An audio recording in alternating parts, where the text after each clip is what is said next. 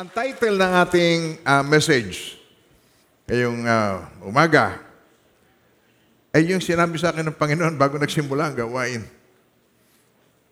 Yun po ay ah, 1992. Papasok ako sa trabaho. Accountant ako noon sa US. Papasok ako from doon sa aming lugar, doon po sa Whittier, papunta ako doon sa Santa Monica. One hour and a half ang maneho at one and a half hour ang pabalik sa aming bahay. Ang layo ng driving. Three hours a day nagda-drive ako, papuntang trabaho, pabalik. At nung umagang yun, eh, may kakaibang pangyayari.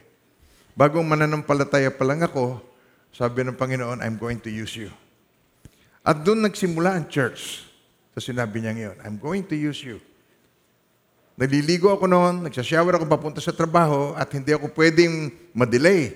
Pag na-delay ako, miski 5 minutes lang, katumbas noon sang oras.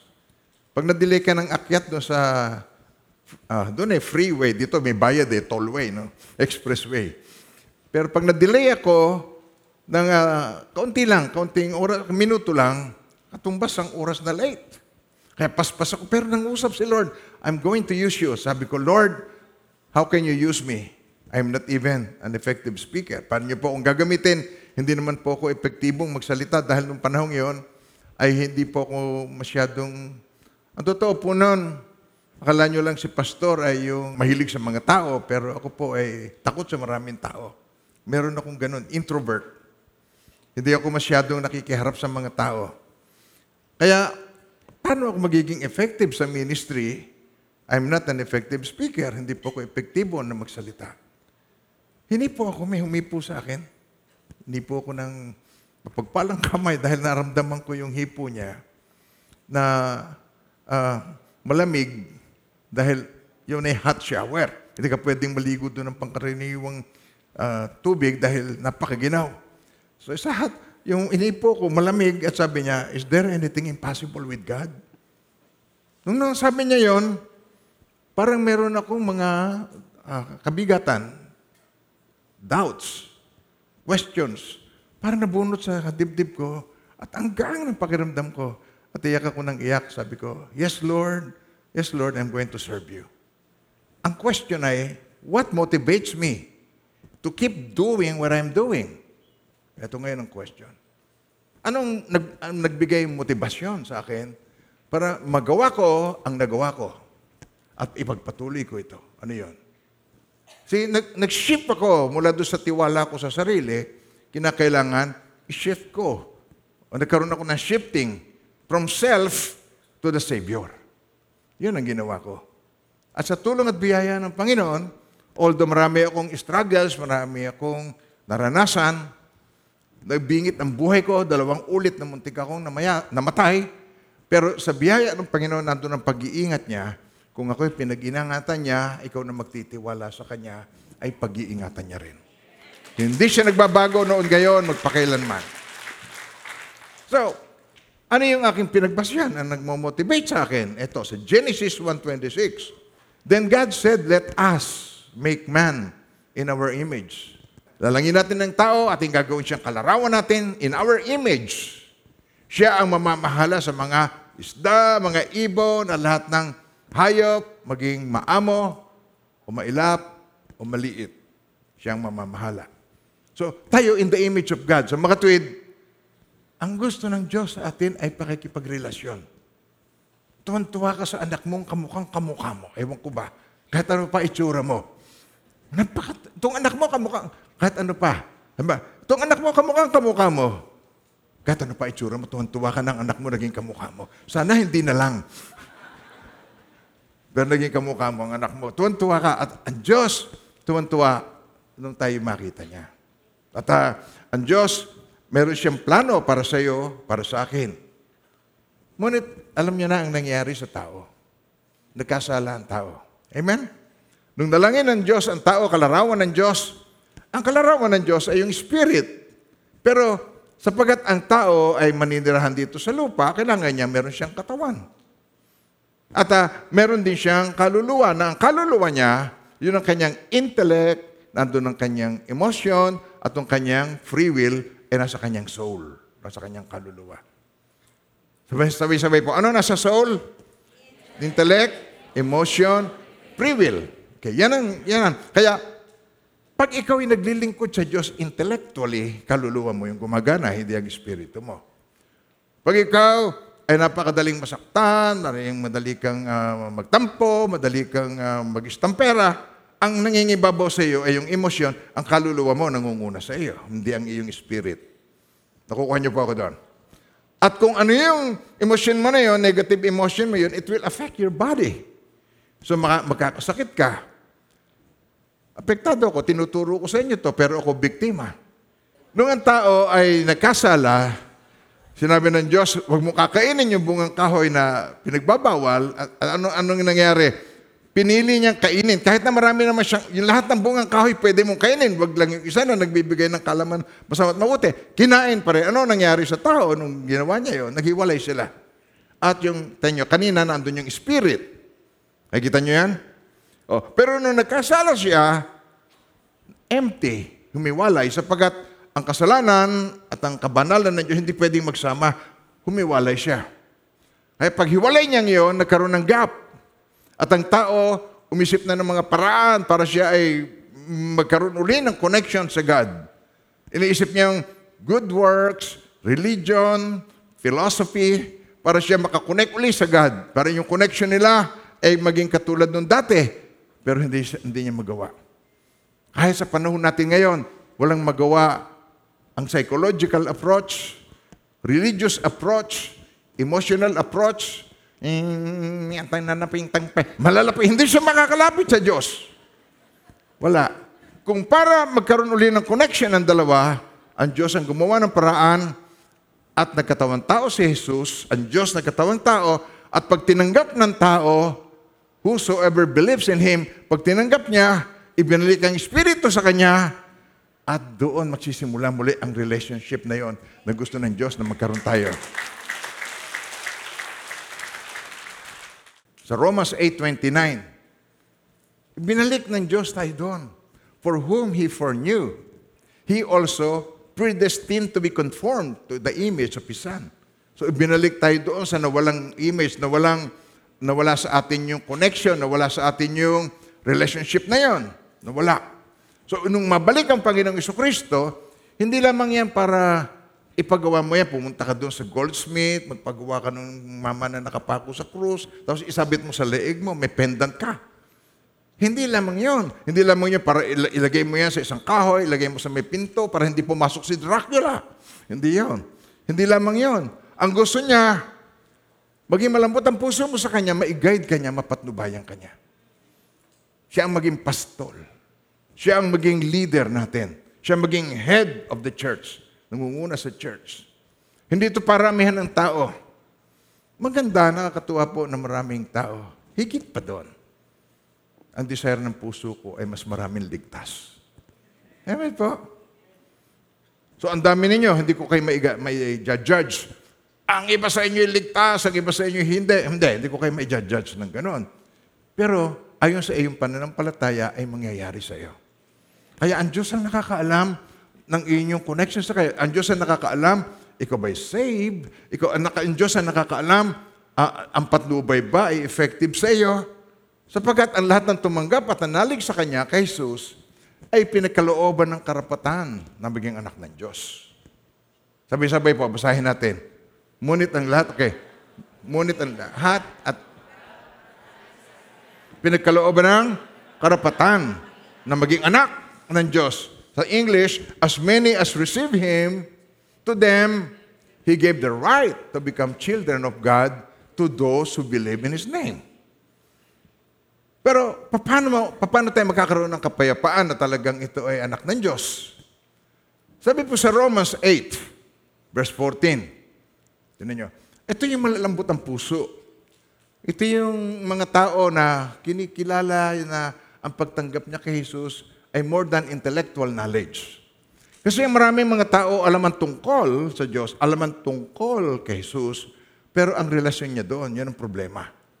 Kaya yung relationship na yon, yun ang gusto ng Lord na maging matibay sa atin. At yun ang motivasyon ko nung ako'y magkaroon ng relationship sa Kanya. For as many as are led by the Spirit of God, these are the sons of God. Ang lahat ng pinapatnubayan, tinan niyo po, Sapagkat, okay, ready, read. Sapagkat ang lahat ng pinapatnubayan ng Espiritu ng Diyos ay sila ang mga anak ng Diyos. Ulitin natin. Okay, mas malakas po. Great. Read.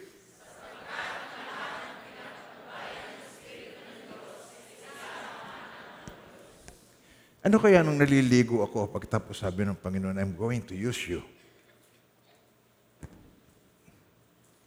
Tapos sabi pa sa akin, tatlong beses eh. Tapos yung pangatlo, sabi niya, Your ministry is not the US. Your ministry is in the Philippines. Ang ministry mo ay hindi sa Amerika. Ang ministry mo ay sa Pilipinas. So, ibig sabihin nun, babalik naman ako sa square one. Iiwan ko yung trabaho ko. Tapos sasabihin, your ministry is in the Philippines. You- your ministry is not the US. Doon ka sa Pilipinas. So, paano kaya kung hindi ako mapatnubayan? At paano kaya kung sinabi kong, Lord, iba na lang kaya tawagin mo? O kaya, o kaya, sabi ko naman eh, I rebuke you in Jesus' name. Oh, kung hindi ako tumugon kay Lord, wala na ako ngayon. Dahil ako inom ng inom ng alak, tapos ako nagsisigarilyo. Patay na rin ako ngayon kung hindi ko tinugon ng Panginoon. Baka ang ilan sa inyo, ganun din. Kaya, mga manamalang Panginoon, nangungusap ang Diyos. Ito'y talagang given, nangungusap ang Diyos. Pero paano mo kinikilala na nangungusap siya sa iyo? Sabi mo sa katabi mo, kaya. Kaya napakahalaga na meron tayong puso na malambot sa Diyos. Meron tayong puso na handang makinig sa Diyos. Handa ba kayong makinig sa Diyos? Tapos ang sinashare ko sa inyo, may kinalaman ito sa aking karanasan sa Kanya. Kaya sabi rito, tinan nyo, mulat mula pa'y alam na, alam na ng Diyos kung sino sa Kanya, ang mga ito itinalaga niyang maging tulad ng Kanyang anak, sa gayon, naging panganay natin siya. Kung siya ang panganay, so meron akong susundan. Ang mga panganay, alam niyo yung mga pamilya na kalimitan ng mga panganay ay napakagalang sa magulang, tumutulong sa mga pangangailangan ng magulang. Yun ang panganay. Siya ang naglilinis doon. Pag wala si, si tatay at si nanay, siya ang nagsasaing, siya ang naglalaba, tinutulungan niya ang kanyang mga kapatid, binibihisan niya ang kanyang mga kapatid. Yun ang mga panganay. Ang mga panganay, susundan. Kaya, ba't ba napakababait ng anak mo? Ang panganay ay nagpakita ng magandang halimbawa sa kanya. Ang panganay natin ay si Jesus. Kaya, doon ako nagkaroon ng ganung uri ng motivation. Doon, nagsimula. Nalaman na natutunan ko yung John 1.12, As many as receive Him, to them He gave the right to become children of God.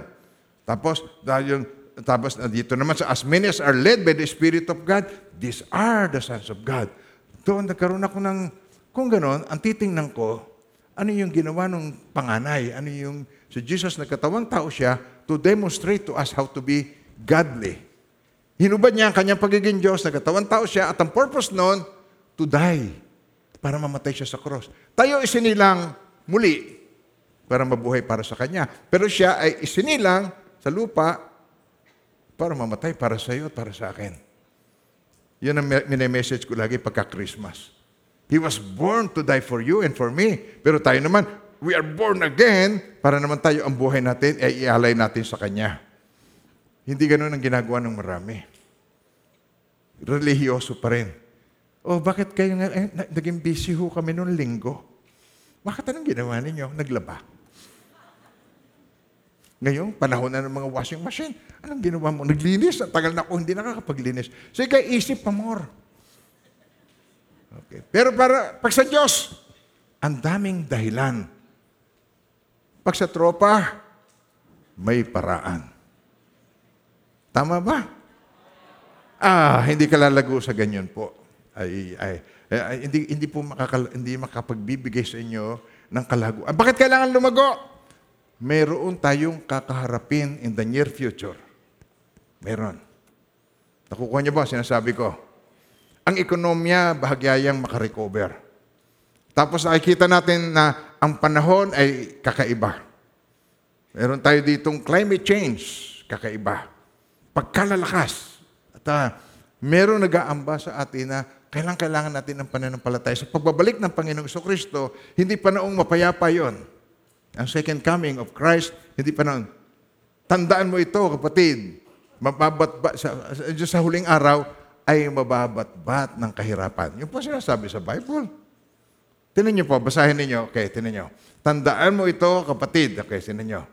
Tandaan mo ito. Okay, ready? Read.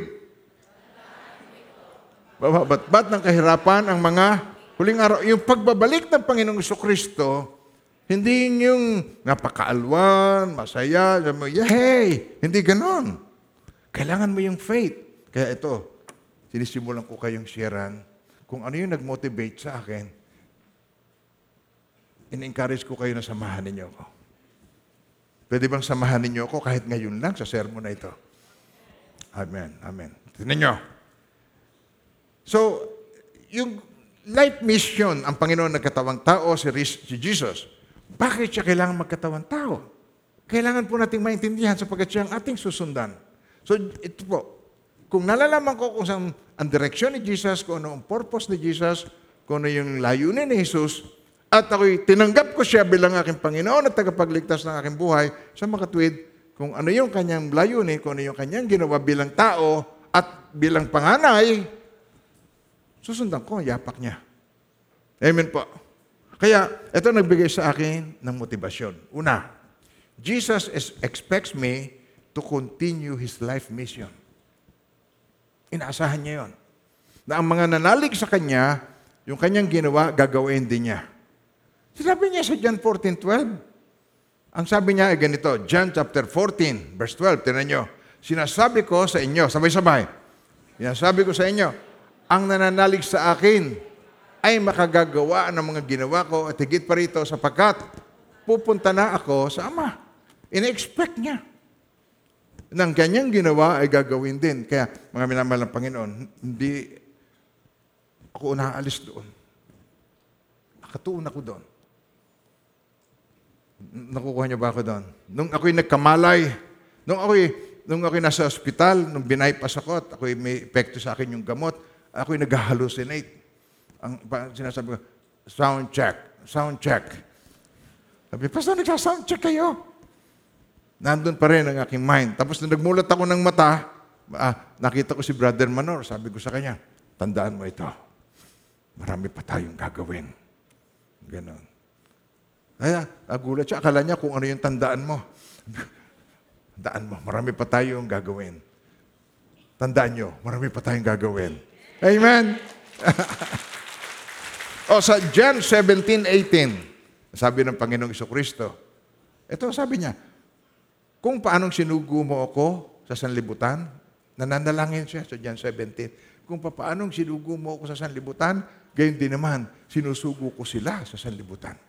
Ang, man, ang mananampalataya ng Panginoong Kristo ay binigyan niya ng ganong mandate. Kung paano siya sinugo ng Ama, dahil siya ang panganay, yung mga mananalig sa Kanya, sabi niya, isinusugo ko rin sila sa sanlibutan. Kaya mga ng Panginoon, tigilan natin yung relihiyosong pamamaraan ng pagkilala sa Diyos. Tigilan natin yung religious way. At ma-discern mo, pag ang kasama mo na ni- niyayaya ka ay palayo, sabi mo, oh, kailan ba ang lakad natin? Punta tayo sa Baguio. Kailan? Sa linggo, anong oras ang alis natin? 9.30. Ha? Ah, meron tayong worship service. Eh, marami pa namang worship service. Eh, bis- bihira yun. Sabi mo, bibang. In Jesus' name, I rebuke you. Get behind me, Satan. Ikaw ay hadlang. Kaya mga minamahal ng Panginoon, sabi sa Matthew 16, verse 18, nagsalita uli ang Panginoong Kristo. Sabi niya, And I also say to you that you are Peter. Si Pedro ang kausap niya. Sabi niya, I say unto you that you are Peter, and on this rock, ang tinuro niya kanyang sarili, and on this rock, I will build my church. And the gates of Hades shall not prevail against it. At sinasabi ko sa iyo, sabi niya kay Pedro, ikaw ay, ikaw ay Pedro. At sa ibabaw ng batong ito, tinuro niya sarili niya, itatayo ko ang aking iglesia at hindi makapananaig sa kanya kahit ang kapangyarihan ng kamatayan. Hindi makapananaig sa kanya ang Hades. Ang church will prevail. Kaya mga minamahal ng Panginoon, ang church ay hindi ito building. And church, Ang pangalan lang ng church natin, HTBC, Holy Trinity Bible Church. Pero ang church ay kayo. Hindi ito. Alisin niyo ang tao, lagyan ko ito ng palay, lagyan ko ito ng kiskis. Abe, kiskisan na ito ng palay, bodega na ito. Hindi, hindi ito. Ang sapagat ang Espiritu daw ng Diyos ay hindi nananahan sa mga bagay na ginawa ng kamay ng tao. Yan ang sabi sa Bible. Kaya tayo po mga minamahal ng Panginoon, ang Espiritu ng Diyos nananahan sa mga nananalig sa Kanya. Ibinalik ang Espiritu. Kaya mga born again, na, binalik sa, sa iyong Espiritu at yun ay para ikaw ay patnubayan ng Diyos, pag-ingatan ng Diyos, ang pag-ibig ng Diyos, daluyan ka ng pag-ibig ng Diyos at makaisa sa gawain ng Diyos sa kanyang lahat ng kapurihan. Amen po? At sinasabi ko naman sa iyo, ikaw ay Pedro at sa ibabaw ng batong ito, itatayo ko ang aking iglesia at hindi makapananaig sa kanya kahit ang kapangyarihan ng kamatayan. Pa- Napakabuti ng Lord. At tayo, sama-sama tayo rito at alam niyo kung sino nagdala sa inyo rito? Sabi ng Panginoong Kristo, walang makalalapit sa akin, malibang ang Ama ang siya nagdala sa Kanya sa akin. No one can come to me unless the Father draws them to me. Sabay-sabay, basahin po ninyo. Okay, ready, read. Okay. No one can come to me unless the Father who sent me draws him. And I will raise him up at the last day. Kaya kayo naririto. Ang Diyos ang nagdala. Kaya kayo kasama ko, Diyos ang nag-lead. Nag- Nagigets mo sinasabi ko? Kaya huwag niyong isipin kahit saglit na ikaw ay mas magaling kaysa iba. Lahat tayo makasalanan, pero ang kaibahan natin sa mga makasalanan, mahal tayo ng Diyos at iniligtas tayo ng Diyos at pinatawad tayo ng Diyos. Amen. Ito po ang ating pagpapatuloy. Hindi ba ninyo alam na kayo ay templo ng Diyos at naninirahan sa inyo ang kanyang Espiritu? Parurusahan ng Diyos sa magwasak ng templo niya sapagat banal ang templo ng Diyos at kayo ang templong yan. Hindi building, ikaw mismo. Sabi sa katabi mo, mismo. Oh, di ba? Galing, di ba? mismo. Ikaw mismo. Tayo ang templo ng Diyos. At kaya lang hindi siya makapag-manifest, ay matigas pa ulo mo. Matigas ang puso mo at di ka responsive. Pero kung ikaw ay responsive, mapapatnubayan ka niya, na-imagine mo ba kung anong pagpapala na nasa harapan mo, eh makikita mo na pinalampas mo noon? Nakukuha niyo ba sinasabi ko? Marami. At alam niyo yung mga story niyan. Ba't ba itong naging desisyon ko? Mali. Ba't ba hindi yun ang kinuha ko noon? Marami kang ganun mga choice. Tapos ang na- mapili mo ay hindi yun ang tamang napili mo. Di ba? Natutulog at naghihilig sa'yo, ba't ba itong napili kong asawa ang pangit? Ganon. Joke lang yan, joke lang. Pero tatawa ko lang kayo. Pero ang, ang mga choices in life at yung blessing na yan sa inyong harapan, na-overlook na mi mismo. At yun ang nararanasan ko ngayon. Marami akong gano'n noon, na-miss ko. Pero ngayon, pag nasa harapan ko, nauusal ako ng panahon, Lord, help me. Tutulungan ako, Panginoon, makikita ko ngayon kung anong purpose ng Diyos. Lahat may leading. Sa inyo po, maraming blessing ang Diyos. Tapos, nagagalit ka pa.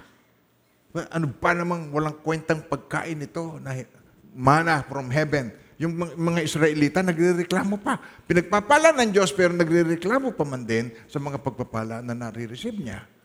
At doon nagagalit ang Panginoon na pinupulaan mo yung pagkain. Nay, ano bang ulam naman? Tuyo, tuyo na naman. Oh, tapos dumating yung kapatid niya galing sa Amerika. O, ano, ah, nanay, ano ba ulam natin? Tuyo, wow!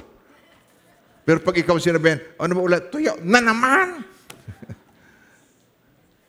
Ayaw ng Diyos na ginaganon mo ang kanyang mga pagpapala. Kaya mga minamahal ng Panginoon, kayo'y ang Espiritu ng Diyos na nanahan sa bawat isa sa inyo. At gusto niya tayo patnubayan. Gusto niya tayo ilid. Gusto niya tayo liwanagan. Gusto niya yung bagay na hindi nakikita ng pangkaraniwang mata ay makita mo. Amen po ba tayo doon? Kaya, kung ang Espiritu ng Diyos, sabi nito, hindi ba ninyo alam? Sabay-sabay po, hindi ba ninyo alam? At ang Espiritu ng Diyos ay naninirahan sa inyo. Okay. Parurusahan ng Diyos sa magwasak ng templo niya sapagkat banal ang templo ng Diyos at kayo ang templong yan. Galit na galit. Kung tunay na may Diyos, bakit ako namatay? Abay, inom ka ng inom ng alak mula umaga hanggang gabi. Bakit ako yung nagka-cancer sa baga? Eh, sigarilyo ko ng sigarilyo na parang ko anong dalawa, yung dalawang kahan sigarilyo isang araw eh. Wala na, hindi na ako nagpapatay.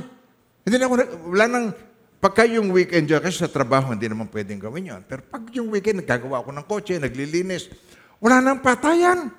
Hindi na ako gumagamit ng lighter. Sindi na sindi. Tapos pag hihinga ko, eh, natutumba si Mrs. noon. Dahil ang baho ng hininga ko. Amin ang be. Mga naman ng Panginoon, sinisira ang katawan.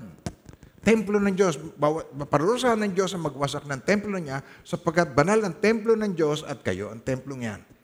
So, kailangan mag-ingat tayo sa, maging responsible tayo sa ating physical body. Amen po. Kakainin mo yung tamang pagkain na gusto ng Diyos na kainin mo na makatutulong sa iyong kalusugan. Amen po. Pag dapat kang matulog, dapat ikaw ay matulog. Pagka dapat ikaw ay gising, dapat kang gumising. Templo ng Diyos. Sabi nyo ngayon, ang katawan ko ay templo ng Diyos. So si Jesus nakakakilos. Hindi naman siya maririnig, magsalita man siya kasi siya spirit ngayon. At siya nananahan sa iyo. Hindi ba ninyo alam na kayo templo ng Diyos, sa Espiritu ng Diyos nananahan sa iyo? Hindi maririnig ang Espiritu. Kaya kapag nangunguusap ang Espiritu, pakikilusin niya ako. Itong body, gagamitin niya ang body. Ang kailangan natin ay si Jesus sa ating buhay. Kung hindi ganun, hindi na sana siya ang ipinadala at sinugo ng Ama. Gayon na lamang ang pag-ibig ng Diyos sa sanlibutan, kaya binigay niya ang kanyang buktong na anak upang ang sumampalataya sa kanya ay hindi mapahamak, kundi magkaroon ng buhay na walang hanggan. Si Jesus ang kailangan ng bawat tao. Si Jesus ang kailangan ko. Sabi mo sa katabi mo, si Jesus ang kailangan ko. Amen po. Pero ibang karelasyon ang gusto mo, jowa ang gusto mo. Oo. Ibang-ibang klase ng relationship ang gusto mo. Pero ang nais ng Panginoon, siya ay makipagrelasyon sa... Kaya nga ang lahat ng tumanggap at nanalig sa Kanya ay pinagkalooban niya ng karapatan na maging anak ng Diyos. At siya ay pinakilala ni Jesus bilang Ama. At bilang Ama, siya ay napakabuting Ama. Hindi katulad ng taong Ama. Nag-guess niyo ang sinasabi ko. Higit pa siya kung mabait ang iyong Ama. Higit pa doon ang ating Panginoon. Amen. So ito, tinan niyo itong magsasabihin ko mga verses. Lima itong sunod-sunod na babanggitin ko po sa inyo. Tinan niyo. Ang sabi niya rito sa Matthew 28, 19 and 20. Sabi niya, kaya humayo kayo at gawin ninyong alagad ko ang lahat ng bansa. Bautismuhan ninyo sila sa ngalan ng Ama at ng Anak at ng Espiritu Santo at turuan ninyo silang sumunod sa lahat ng pinag-utos ko sa inyo. Tandaan ninyo. Sabi, sabi, sabi. Tandaan ninyo. Isa pa. Ako'y laging kasama ninyo hanggang sa katapusan ng salbutan. Gaano mo pinag, pinapahalagahan na siya ay laging kasama mo? Pag nagde-date kayong magjowa, oh, Lord, diyan ka muna, huwag kang kikibo. Oh. Paano, paano nyo, tinan nyo to, at turuan ninyo silang sumunod sa lahat ng pinag-utos ko sa inyo, tandaan ninyo, ako'y laging kasama ninyo hanggang sa katapusan ng sanlibutan. Yung iba, sa halip na matuwa, natitreaten. Ha? Wala na akong privacy. Kahit anong ginagawa ko, nakikita ako ni Lord. Naliligo ako, nakikita ako ni Lord. Gusto mo yung privacy? Gusto mo yung separation sa Kanya? Gusto mo yung independence sa Kanya? Lumantugtugin. Kasi ganoon ang ginawa ni Eva. Pwede niyang makain ng lahat ng bungang kahoy, maliban lang yung sa isa, pero pag oras na kinain niya, malalaman niyang masama't mabuti, ang iyong sabi ng Diablo, hindi totoong mamamatay ka. Alam niya na oras na kanin mo yan, magiging parang Diyos ka. Kaya nung makita niya, ba, maganda nga ang punang ka, masarap nga yata ito at mabuti ang maging marunong. Hindi na sinabi doon, hindi na dinagdag doon na mabuti ang maging marunong na tulad ng Diyos. Pero yun yun. Mabuti ang maging marunong. So, ibig sabihin nun, ayaw niya maniwala sa Diyos, gusto niya maging maka-Diyos, pero independent sa Diyos. Hiwalay sa Diyos. How many times na ikaw namumuhay ng ganon, na gusto mong maging maka-Diyos, pero hiwalay ka sa Diyos? Nagigess niyo ang sinasabi ko? Hindi naman sa ayaw mo sa Diyos, pero ikaw ay independent sa Diyos. Pag meron kang bibilhin, di mo na ipag-pray. Pag pupunta ka sa Manila, bukas punta ako sa Manila. Alas 8, andun ako. Siya nga. Sigurado ka? Siguradong sigurado ka lagi. Hindi ibig sabihin ng 99% eh, nakakarating ka sa oras, eh makakarating ka uli. Tandaan nyo, hindi araw-araw ay parehong araw. Hindi lahat ng araw ay parehong araw. Tandaan nyo yun. Amen po. Sabi nyo nga ng malakas yun, hindi lahat ng araw ay parehong araw. Isa pa. Isang text, iba na ang buhay. Si tatay, patay na. Isang text, nag-iba na. Isang bigay sa inang mensahe ng doktor na ibang istorya ng buhay mo. Stage 4 ka na. Hindi lahat ng araw ay parehong araw. Amen po. Gusto tayong ihanda ng Diyos na tayo ay maging matibay. Kaya dito, makikita natin dito, humayo kayo, gawin yung alagad ko, lahat ng bansa, bautismohan ninyo sila sa ngalan ng Ama at ng Anak at ng Espiritu Santo at turuang sumunod. Niyo yung word na yun, turuang sumunod sa lahat ng ipinag-utos ko sa inyo. Tandaan ninyo ito, ako'y laging kasama ninyo maging sa huling sandali. Mark 16, verse 15. Kaya tinan ninyo. At sinabi ni Jesus sa kanila, Humayo kayo at sa buong sanlibutan at ipangaral ninyo ang lahat ng mabuting balita. Luke 24, verse 47. Sa kanyang, sabay-sabay, sa kanyang pangalan, ang pagpapala, ang, ah, ready, ulitin po natin. Okay, ready, read. Sa kanyang pangalan, ang pagsisisi at kapatawaran ng mga kasalanan ay dapat ipangaral sa lahat ng bansa magmula Jerusalem. Well, ito po yung gusto ng Lord na gawin natin. Dapat ipangaral. Ito, ito pa, tinan nyo. Itong plano ng Diyos sa atin, hindi lamang yung para tayo ay humayo, gawing alagad ang lahat ng masa, hindi lamang yung mangaral, hindi lamang yung ipangalan ang pagsisisi sa pangalan ng Panginoong Isus, imin-empower pa niya tayo. Sabi rito sa John 20, verse 21 to 22. Tingnan nyo. Sabi ng Panginoong Iso Kristo nung siya nabuhay na maguli at nakita sila ng kanyang mga disciples. Sabi niya sa kanyang mga disciples, Sumainyong kapayapaan. Kung paanong sinugo ako ng Ama, gayon din naman sinusugo ko kayo. Pagkatapos sila hiningahan at sinabi sa kanya, tanggapin nyo ang Espiritu Santo. In-empower pa sila. Hindi lang sila binigyan ng mandate, hindi lang sila binigyan ng commission, ng Great Commission, hindi lang yon. In-empower pa sila para maisakatuparan nila yon. Ang church ay empowered pa ng Holy Spirit of God. Sabihin mo nga sa katabi mo, ako'y empowered. Hindi ba? Kaya ngayon nauuso yung salita ko. Apakaingay dyan, hindi kaya ng aking powers. Ang ingay na yan. Nagiging salita, nagiging bukang bibig na yan. Pero ang totoo nun, mga minamahal ng Panginoon, bukod doon, inihanda tayo ng Panginoon kung paano sinugo ako ng Ama, sinusugo ko rin kayo. Sagapin ninyo ang Espiritu Santo. Si Jesus lamang ang makagagawa nun. Hindi kaya yun ni Buddha, hindi kaya ni Muhammad, hindi kaya ng ibang mga religion. Si Jesus lamang ang makapagpanumbalik ng Holy Spirit sa bawat tao. Jesus lang. Amen po. Acts 1.8. Okay. Ngunit bibigyan kayo ng kapangyarihan pagbabasa inyo ng Espiritu Santo at kayo magiging mga saksi ko sa Jerusalem, sa buong Judea, Samaria at hanggang sa dulo ng daigdig. Sa English, tinan nyo, but you shall receive power.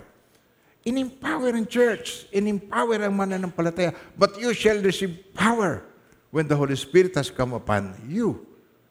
And you shall be witnesses to me in Jerusalem, in Judea, in Samaria, and to the end of the earth. Alam ibig sabihin itong Jerusalem? Ang Jerusalem ko ay na, dito ako ipinanganak. Ito ang bayang sinilangan ko. Dito ang aking Jerusalem. Amen po. Yan ang nais ng Panginoon sa atin. So, sabi niya rito, But you shall receive power when the Holy Spirit has come upon you, and you shall be witnesses to me in Jerusalem and in all Judea and Samaria and to the end of the earth.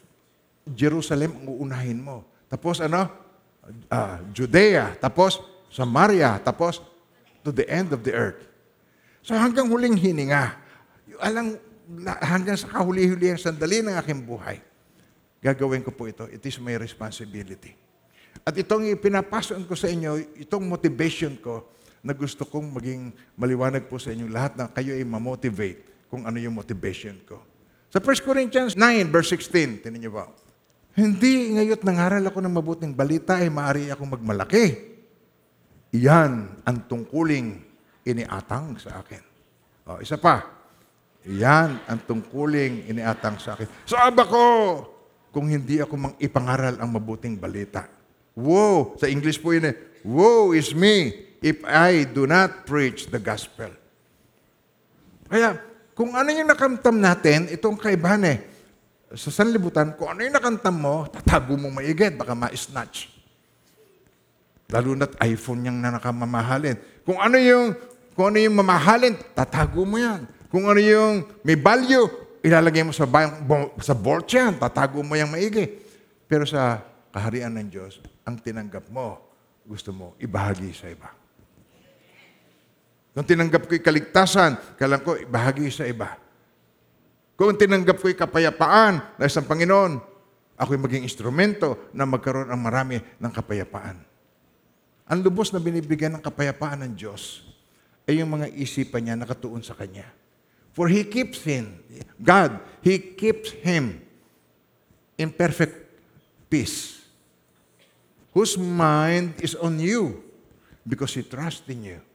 Napakaraming walang perfect peace. Konting kibot lang, wala ng peace. Nagagess niyo ako? Walang maisaing, walang peace. Amen. Sabi, sabi, ng, sabi ng isang lingkod ng Diyos, sige, yung natitira mo pang harina, pagawa mo ako ng tinapay. Sabi niya, alam ng Diyos, nang natitira ko pang harina ay huling pagkain ng aming anak bago kami mamatay. Sin- Kinurspon sarili niya. Sabi, hindi, wag mong intindihin yan. Basta gawa mo ko niyan at iluto mo. Sinunod siya. At yung kanyang pamingala na puno ng harina at oil, hindi sila na- kinakapos kahit kailan. Magtiwala lang po tayo sa Panginoon. Don't get me wrong. Hindi believism. Don't get me wrong. Hindi na ako magtatrabaho, pastor. Ba, maraming arena, maraming, ang pamingala namin, marami ng bigas. Ano ka? Nagtuturo ba ang Diyos ng katamaran? Hindi po. Hindi po yan ang tinutukoy ko. If you trust God, it will follow.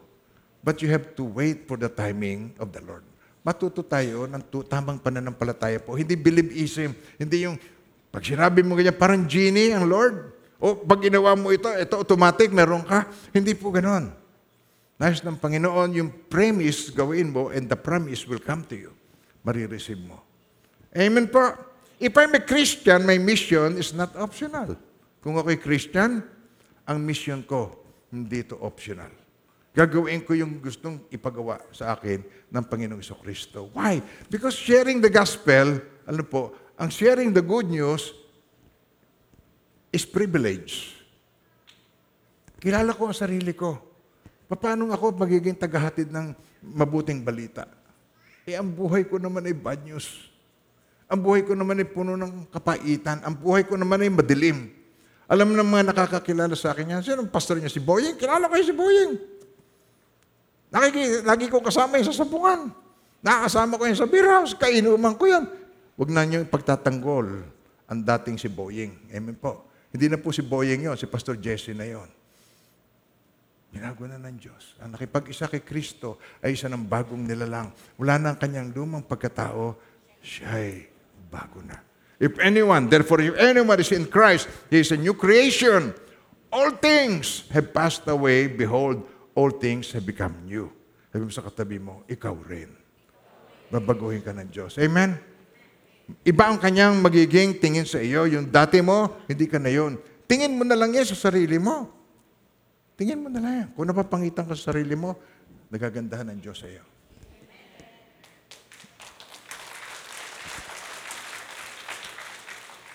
So, labis ko pong pinagpapasalamat sa Diyos ang, ang, ang ganitong klase ng... Siya rin ang nagbigay sa akin ng inspirasyon. Kaya, I'm grateful for what Jesus has done for me. Yan pong susunod kung bakit ako ay nagpapatuloy. Ito'y privilege at ako'y grateful kay Lord sa privilege na ito. Sabi sa Ephesians 2 verse 12, eh ganito, Alalahanin ninyo na noong panahong, sabay-sabay ko kayo magbasa, tinan niyo po. Naalala niyo pa ba yung panahon kayo ay taghirap, yung panahon kayo ay punong-puno ng pigati, yung panahon kayo ay madilim ang ang pamumuhay? Nung panahong para ka makakain, kailangan ikaw ay magpabayad. Tatanda mo, merong panahon. Huwag kayong mag, ano, sabi, bakit salita ng gano'n si pastor? Hindi mo nakikilala kung sino ang katabi mo. May katabi kang prostitute. May katabi kang killer. Nandiyan yan. Mukhang anghel, pero killer yan nung araw. Hindi ako nagbibiro sa inyo. Hindi ako nagbibiro sa inyo. Pinagpapalit ng kanyang virginity sa cellphone. Nagbebenta ng laman sa plaza. Eh, hindi mo yun alam. Pero alam ng Diyos. Ang hindi, hindi mahalaga sa Diyos ang iyong nakaraan. You have a brighter future than your past. Maliwanag ang iyong future kaysa sa iyong kahapon.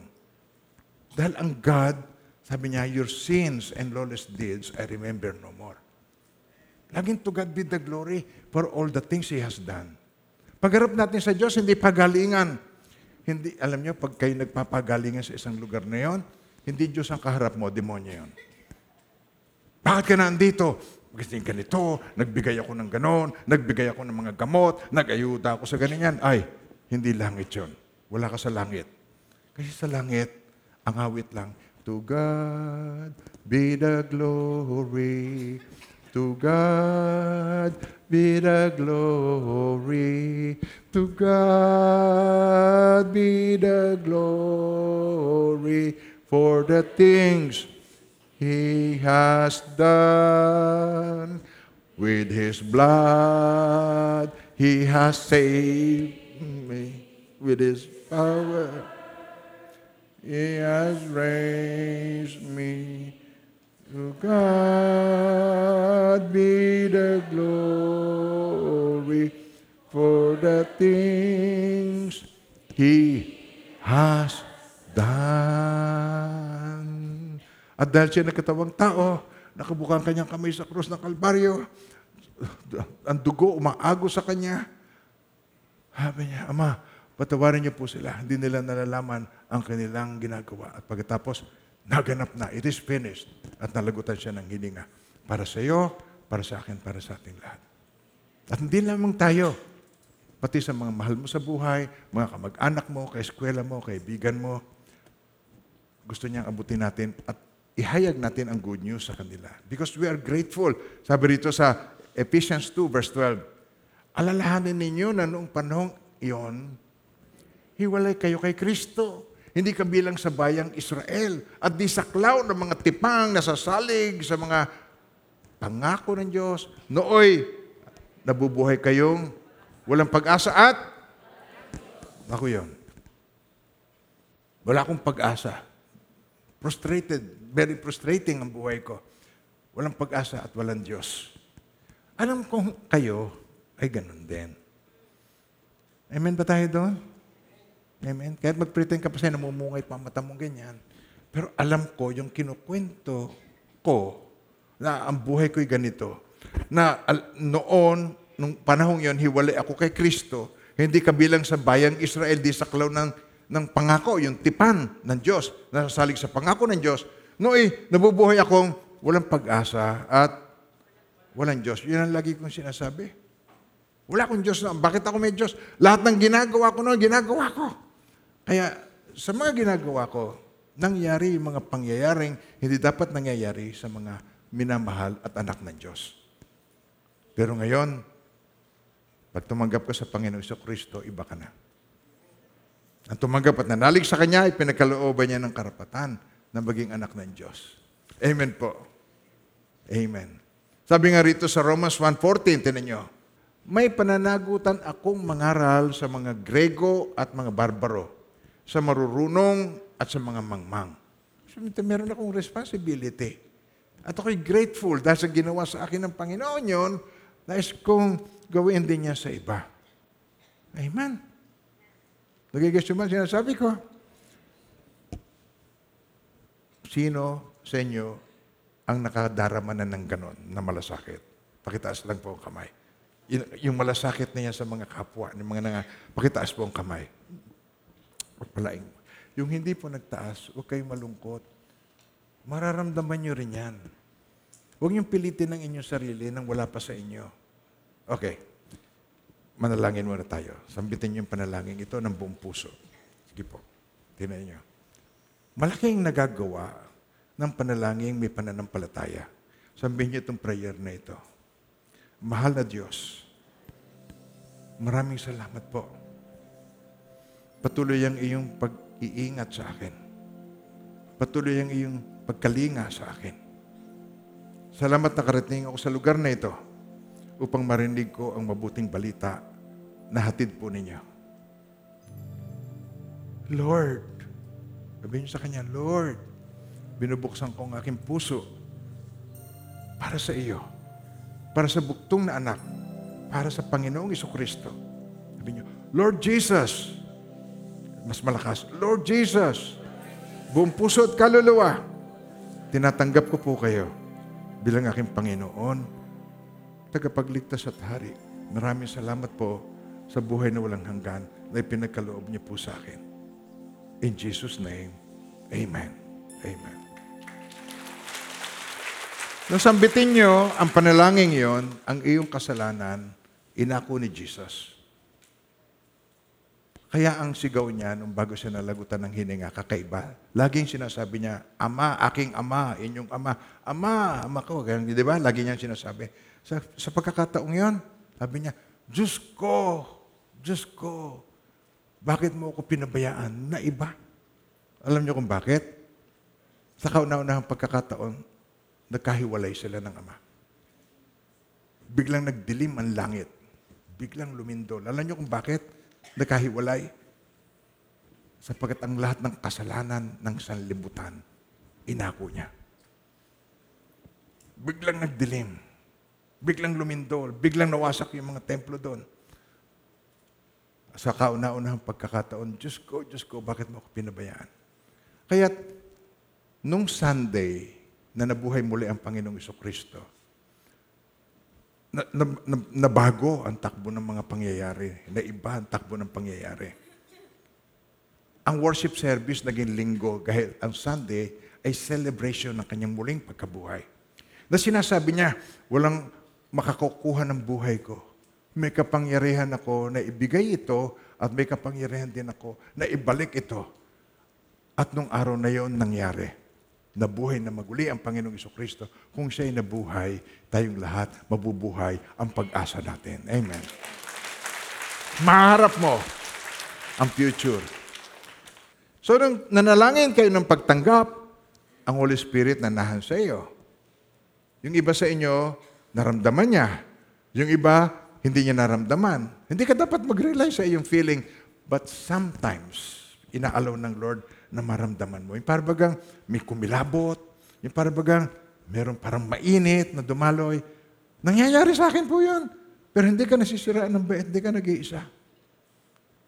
At kung pina-experience sa'yo ni Lord ngayon, yan ang simula. Hindi lahat ng araw ay pare-parehong araw.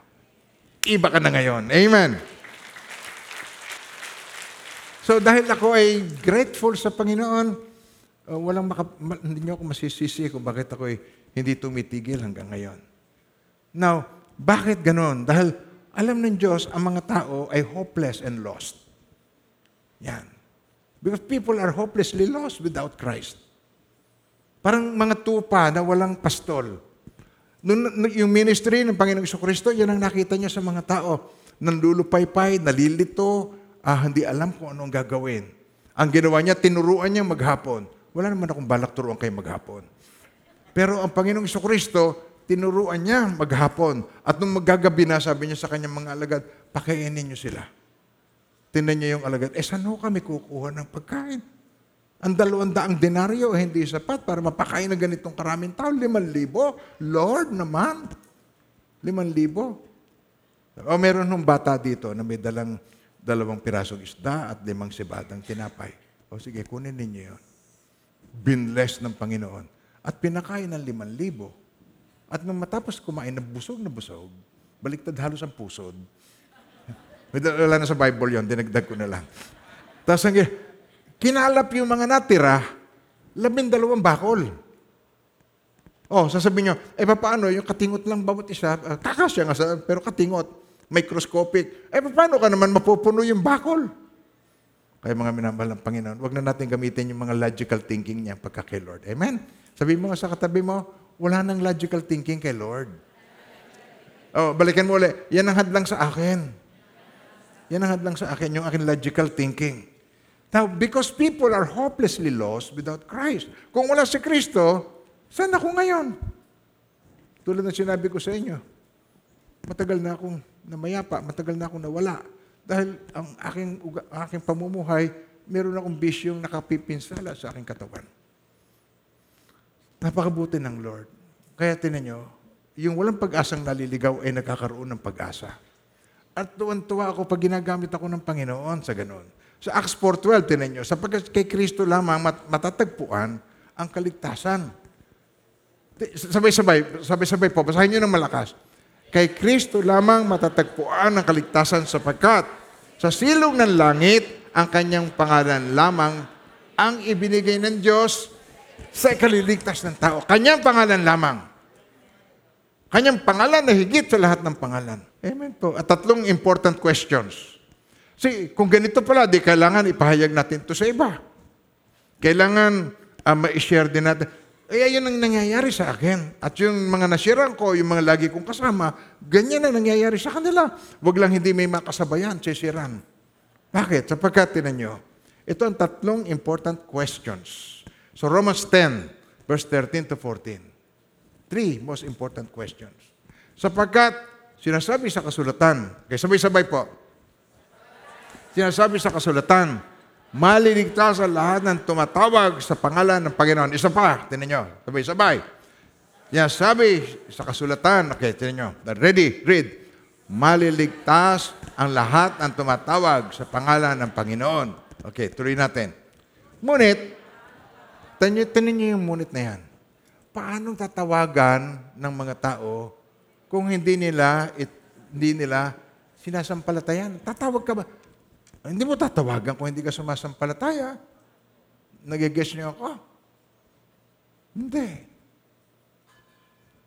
Oh, isa pang tanong, paano silang mananampalataya kung wala pa silang napapakinggan tungkol sa Kanya? Hindi ba three most important question? Ulitin natin yung unang tanong. Tinan nyo. Okay, ready, read.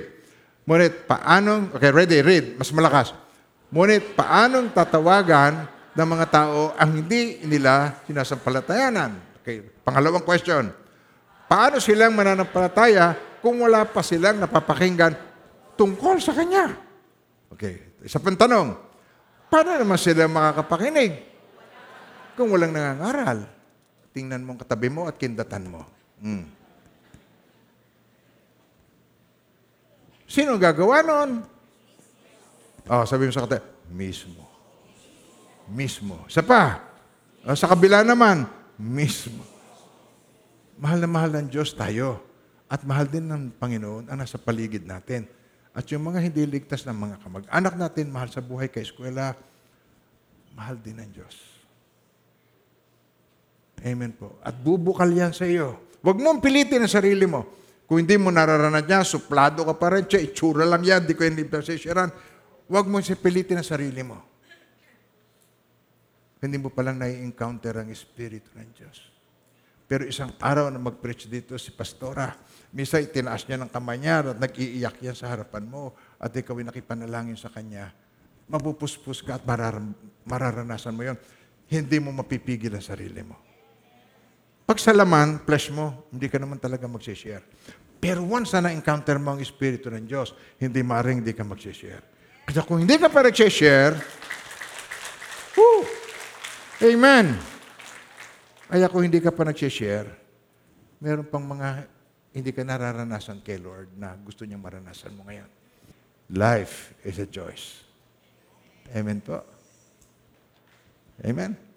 Growth is a choice. Ang buhay ay isang pagpili. Saksi ko ang langit at ang lupa na ngayon ay inilahad ko sa inyo ang buhay o pagpapala. Tingnan niyo yun. Okay. Ang pagpa... ah, tingnan mo.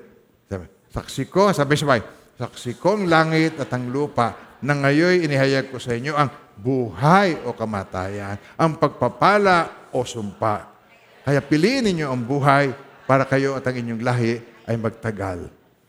Tapos sabi ng Panginoon si Kristo, ako ang daan, ang katotohanan at ang buhay. Walang makapupunta sa Ama kundi sa pamagitan ko. Piliin natin ay ang buhay. Kasama ng buhay ay pagpapala. As si Jesus ang buhay. Purihin ang Panginoon. Amen.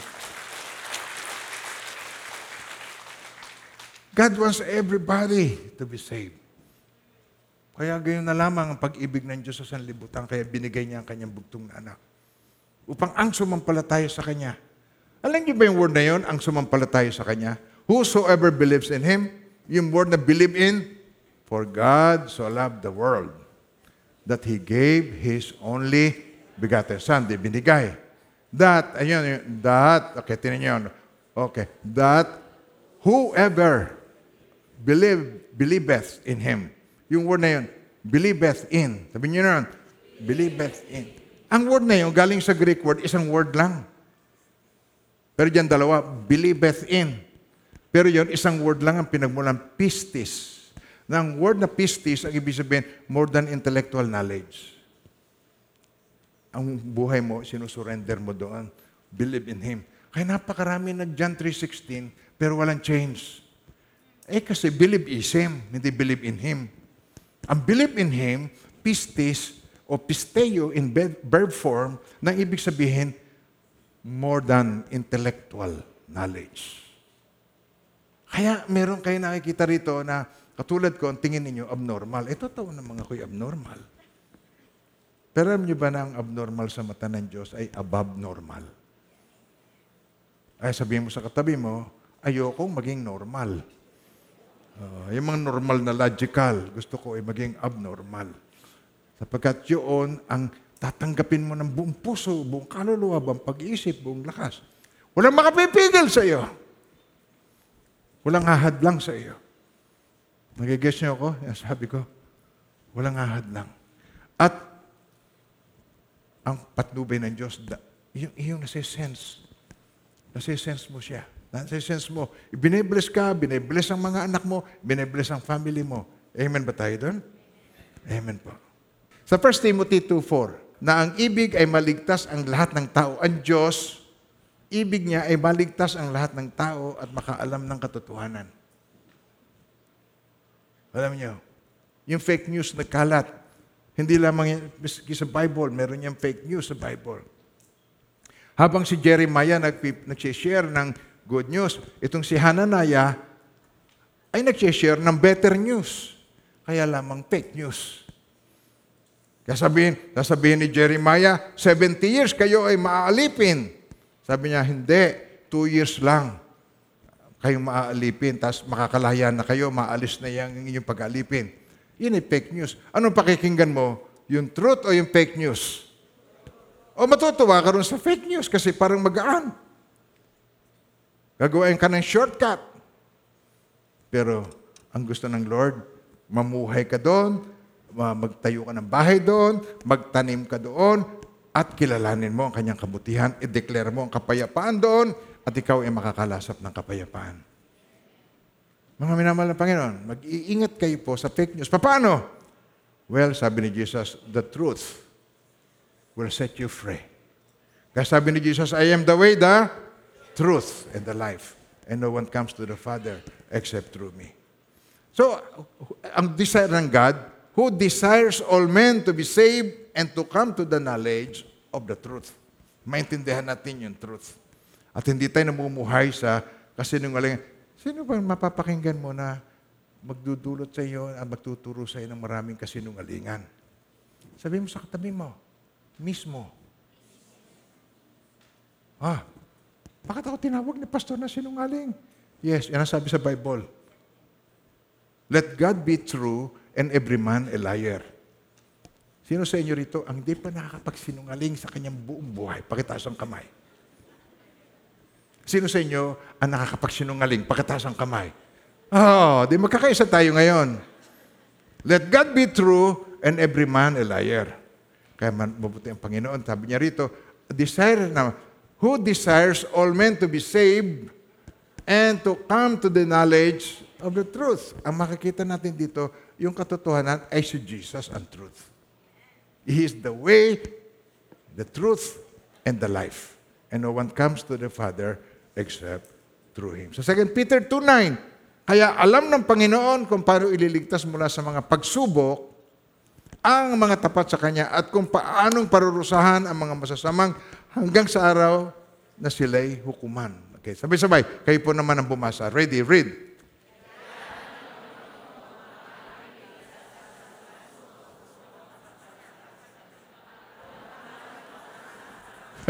Amen. Thank you, Lord. Amen. Alam ng Panginoon kung paano tayo i-deliver. Alam ng Panginoon kung paano tayo ililigtas. Kaya huwag ka nang matatakot, magtiwala ka lang sa Kanya. Pero ito isang totoo niyan. Tumingin kayo sa akin sandali. Alam ba ang higit na nakakatakot? Di ba ang kinatatakutan mo ay kamatayan? Di ba? Hindi ba? Takot kang mamatay. Hindi ba?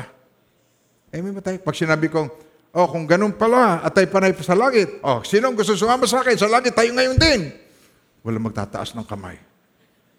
So, hindi, hindi mo gusto yon. Eh, may matay doon? Pero sa ayaw mo sa gusto, isang araw titigil sa pagtibok ang puso mo. At pag dumating ang araw na yun na tumigil sa pagtibok ng puso mo, natapos na ang lahat ng pagkakataon mo. At hihiwalay ang iyong kaluluwa, hihiwalay sa iyo. At pupunta ito kung sino ang kanyang sinunod. At dahil sinunod mo ang Panginoong Iso Kristo, doon ka sa kanyang presensya niya sa kalangitan. Amen ba tayo doon?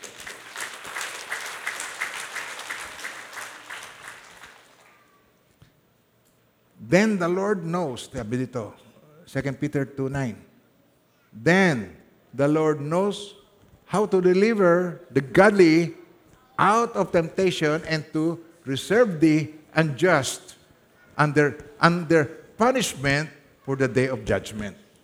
Hindi nahahatulang maparusahan ang nakipag-isa kay Kristo. Amen po. Kaya kinakailangan ma- ma- makita pa ninyo kung ano-ano yung benefits ng mga mananampalataya ng Panginoon. There is therefore now no condemnation to those who are in Christ Jesus. Wala na tayo sa ilalim ng kahatulan. Ang mahilig lang maghahatol ay ay tanguan mo na lang ang katabi mo, ay, mm. Pero ang Diyos, sinolusyonan niya yon. Nilutas niya yon ang ating problema. Now, sa pagsiserve ko sa Kanya, eh, ang isang motivation ko ito, I will be rewarded for eternity. Meron akong reward pagdating ng araw na yan. Salvation is by the grace of God, pero ang reward ay yung manifestation ng ikaw ay saved. Yung iyong pagtugon sa pagtawag sa ng Panginoon. Colossians 3 verse 24. Okay, let's read it. Sabi-sabay. Basahin po ninyo. Okay, go.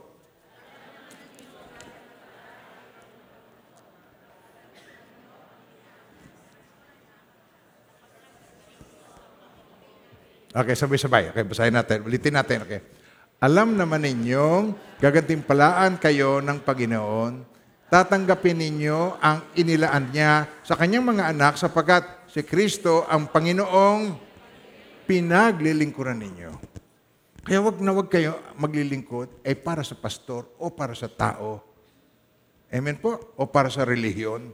Ang maglingkod kayo ay sa Panginoong Heso Kristo mismo at tatanggap kayo ng reward. Amen po?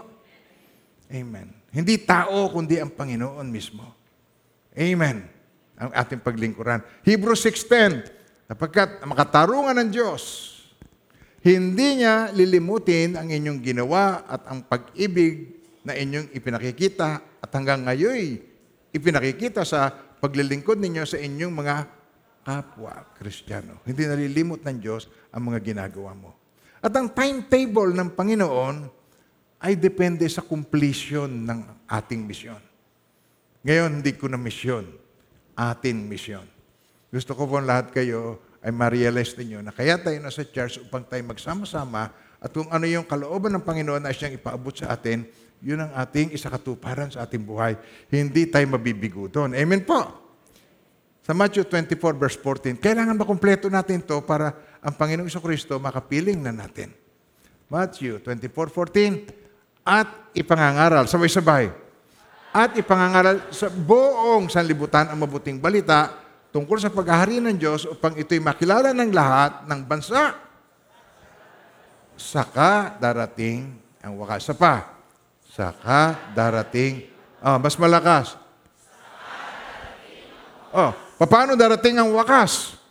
Ipangangaral sa buong sanlibutan ang mabuting balita tungkol sa paghahari ng Diyos upang siya makilala ng lahat ng bansa saka darating purihin ng Panginoon sa kanyang banal na salita. Amen.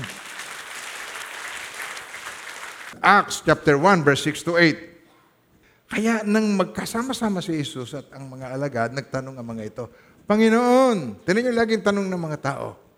Yung mga may escapist na idea, yung mga gusto eh, rapture na sana, langit na sana. Meron pa tayong gagawin. Sabi mo sa katabi mo, meron pa tayong gagawin. Hindi pwede yun. Kaya't nang kasama-sama, makasama nila si Jesus at ang mga alagad, nagtanong ta ang mga ito, Panginoon, Itatatag na ba ninyo muli ang kaharian sa Israel, ng Israel? Tatatag na ba ninyo muli? Ang sagot na Jesus din ninyo. Ang mga panahon at sandali ay itinakda ng Ama sa kanyang sariling kapangyarihan. At hindi na kailangan pang, sabi niyo, at hindi na kailangan pang, isa pa, at hindi na kailangan pang malaman ninyo kung kailan yon. Ngunit, bibigyan kayo ng kapangyarihan pagbaba sa inyo ng Espiritu Santo at kayo'y magiging mga saksi ko sa Jerusalem, sa Judea at Samaria at hanggang sa dulo ng daigdig. Gawin natin kung ano yung kailangan natin gawin para hindi lamang tayo ang masave, marami pang masave. Mga minamahal ng Panginoon, higit pa sa maraming tao, ang desire ng puso ko ay mas marami ang ligtas. Hallelujah. Amen. Amen po. Now, nung si Jesus ay umakyat na sa langit, okay, ito, malapit na tayo. Pakyat na si Jesus sa langit, natin pinag-uusapan ngayon. Ito yung motivasyon ko. Acts chapter 1, verse 9 to 11. Pagkasabi nito, si iniakyat sa langit samantalang nakatingin sila sa kanya. At natakpan siya ng ulap. Even umaakyat siya at na- nanonood yung mga tao, nakikita siya ng mga tao. At natakpan siya ng ulap. Habang sila ay nakatitig sa langit, wala na siya, natakpan na ng ulap, eh, nakatitig pa rin eh. Dalawang lalaki, naka, nakaputi, biglang tumayo sa tabi nila, sabi sa kanila, mga taga Galilea. Sabi niya, bakit kayo narito at nakatingin sa langit? Itong si Jesus na umakyat sa langit, ay magbab- magbabalik tulad ng nakita ninyong pag-akyat niya. The same. Kung ano yung glorified body, siya rin ay babalik. Anong kanyang point? Bakit niya sinasabi ito? Huwag kang tingalanan, tingalalang sa langit at naghihintay. Gusto ng Diyos, mag-share tayo at ang makita natin yung mga nangangailangan ng kaligtasan, yung nangangailangan sa Panginoong Kristo, nakatulad natin. Amen po. Amen po. Yung glorified body, nung umakyat siya, glorified body, yun din ang bababa. At kaya ang gusto ng Panginoon, humayo tayo hanggang sa kanyang muling pagbabalik. Amen po. Ito pa, ang pinakahuling motivasyon ko. I will have so much joy when I see people in heaven. Nakikita ko dun yung mga sinyeran ko. Nakikita rin yung mga ubod ng tigas ng ulo. Na bago nalagutan ng hininga, ito, manggap rin ng kumag na ito. At makikita ko siya doon. Dapat ganyan kabuti ang Diyos. Yung mga photo finish, marami akong ganon, photo finish. Pero tumanggap sa Panginoong Iso Kristo, makikita ko rin yung mga yan. There's so much joy. Ikaw pala nandito ka. Ikaw pala nandito ka rin. Ikaw pala nandito ka rin. Bago sasabihin sa akin, eh kayo rin eh. Oo nga, nandito tayo. Magagalak tayong lahat sa presensya ng Diyos. Sa Luke 15 verse 7, sinasabi ko sa inyo, magkakaroon ng higit. Higit na kagalakan. Isa pa, higit na kagalakan sa langit dahil sa isang makasalanang nagsisisit tumalikod sa kanyang mga kasalanan kaysa siyam na putsyam na self-righteous, matuwid, na hindi nangangailangan na magsisi. Nakita na ba kayo ng mga taong ganon? Hindi nangangailangan magsisi. Oh, magsisi ka na sa kasalanan mo. Ikaw magsisi. Kayo, kaila- gusto niyo bang magsisi lagi sa kasalanan? Palagi. Hindi naman tayo exempted. Amen po. Yan ang kabutihan ng Diyos. At yan nagbibigay sa akin ng motivation. Tayong mga makasalanan, sapagkat sabi sa Romans 3.23, sapagat ang lahat ay nagkasala at walang sino mang karapat dapat sa paningin ng Diyos. Sa mga tuwid, ang lahat ng tao ay kailangan nating siran. Ang lahat mong mahal sa buhay, kamag-anak, kaeskwela, lahat ay siran natin. Amen po. At pagkaalam mo ng katotohanan ito, ngayon nalaman mo na ano iyong tugon. Ano iyong tugon? Ako, itong aking tugon. Sa Acts 20, verse 24. Ito ako. At ito nakikita ng maraming malapit sa akin. Subalit walang halaga sa akin ang aking buhay. Okay, ulitin ko po. Subalit walang halaga sa akin ang aking buhay. Maganap ko lamang ang aking tungkulin at matapos ang gawaing ibinigay sa akin ng Panginoong Hesus.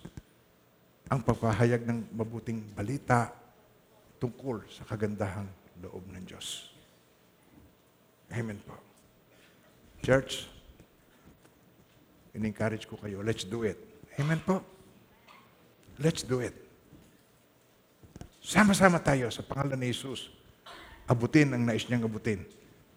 Hindi mo kailangang maging perfect. Nakakatakot kasama ang perfect. Sabi mo sa katabi mo, perfect ka ba? Ah, pag sinabing oo, makakatakot kang kasama. Sapagkat sa church natin, only imperfect people allowed inside. Yun lang ang allowed inside. Yung mga perfect, doon na kayo, sa kalye na lang kayo. Makinig na lamang kayo sa ano. Pero imperfect people, allowed inside. Purihin ang Panginoon. Amen! Tanggapin niyo po ang mga pagpapalang ito ng buong puso mula sa Panginoon. Ayon sa inyong pananampalataya ay mangyari sa inyo. And now may the Lord God bless you and keep you, and may His face so shine upon each one of you and be gracious to you. His countenance be upon you and bring you peace. In the name of the Father, of the Son, and of the Holy Spirit, in Jesus' mighty name. Amen and amen.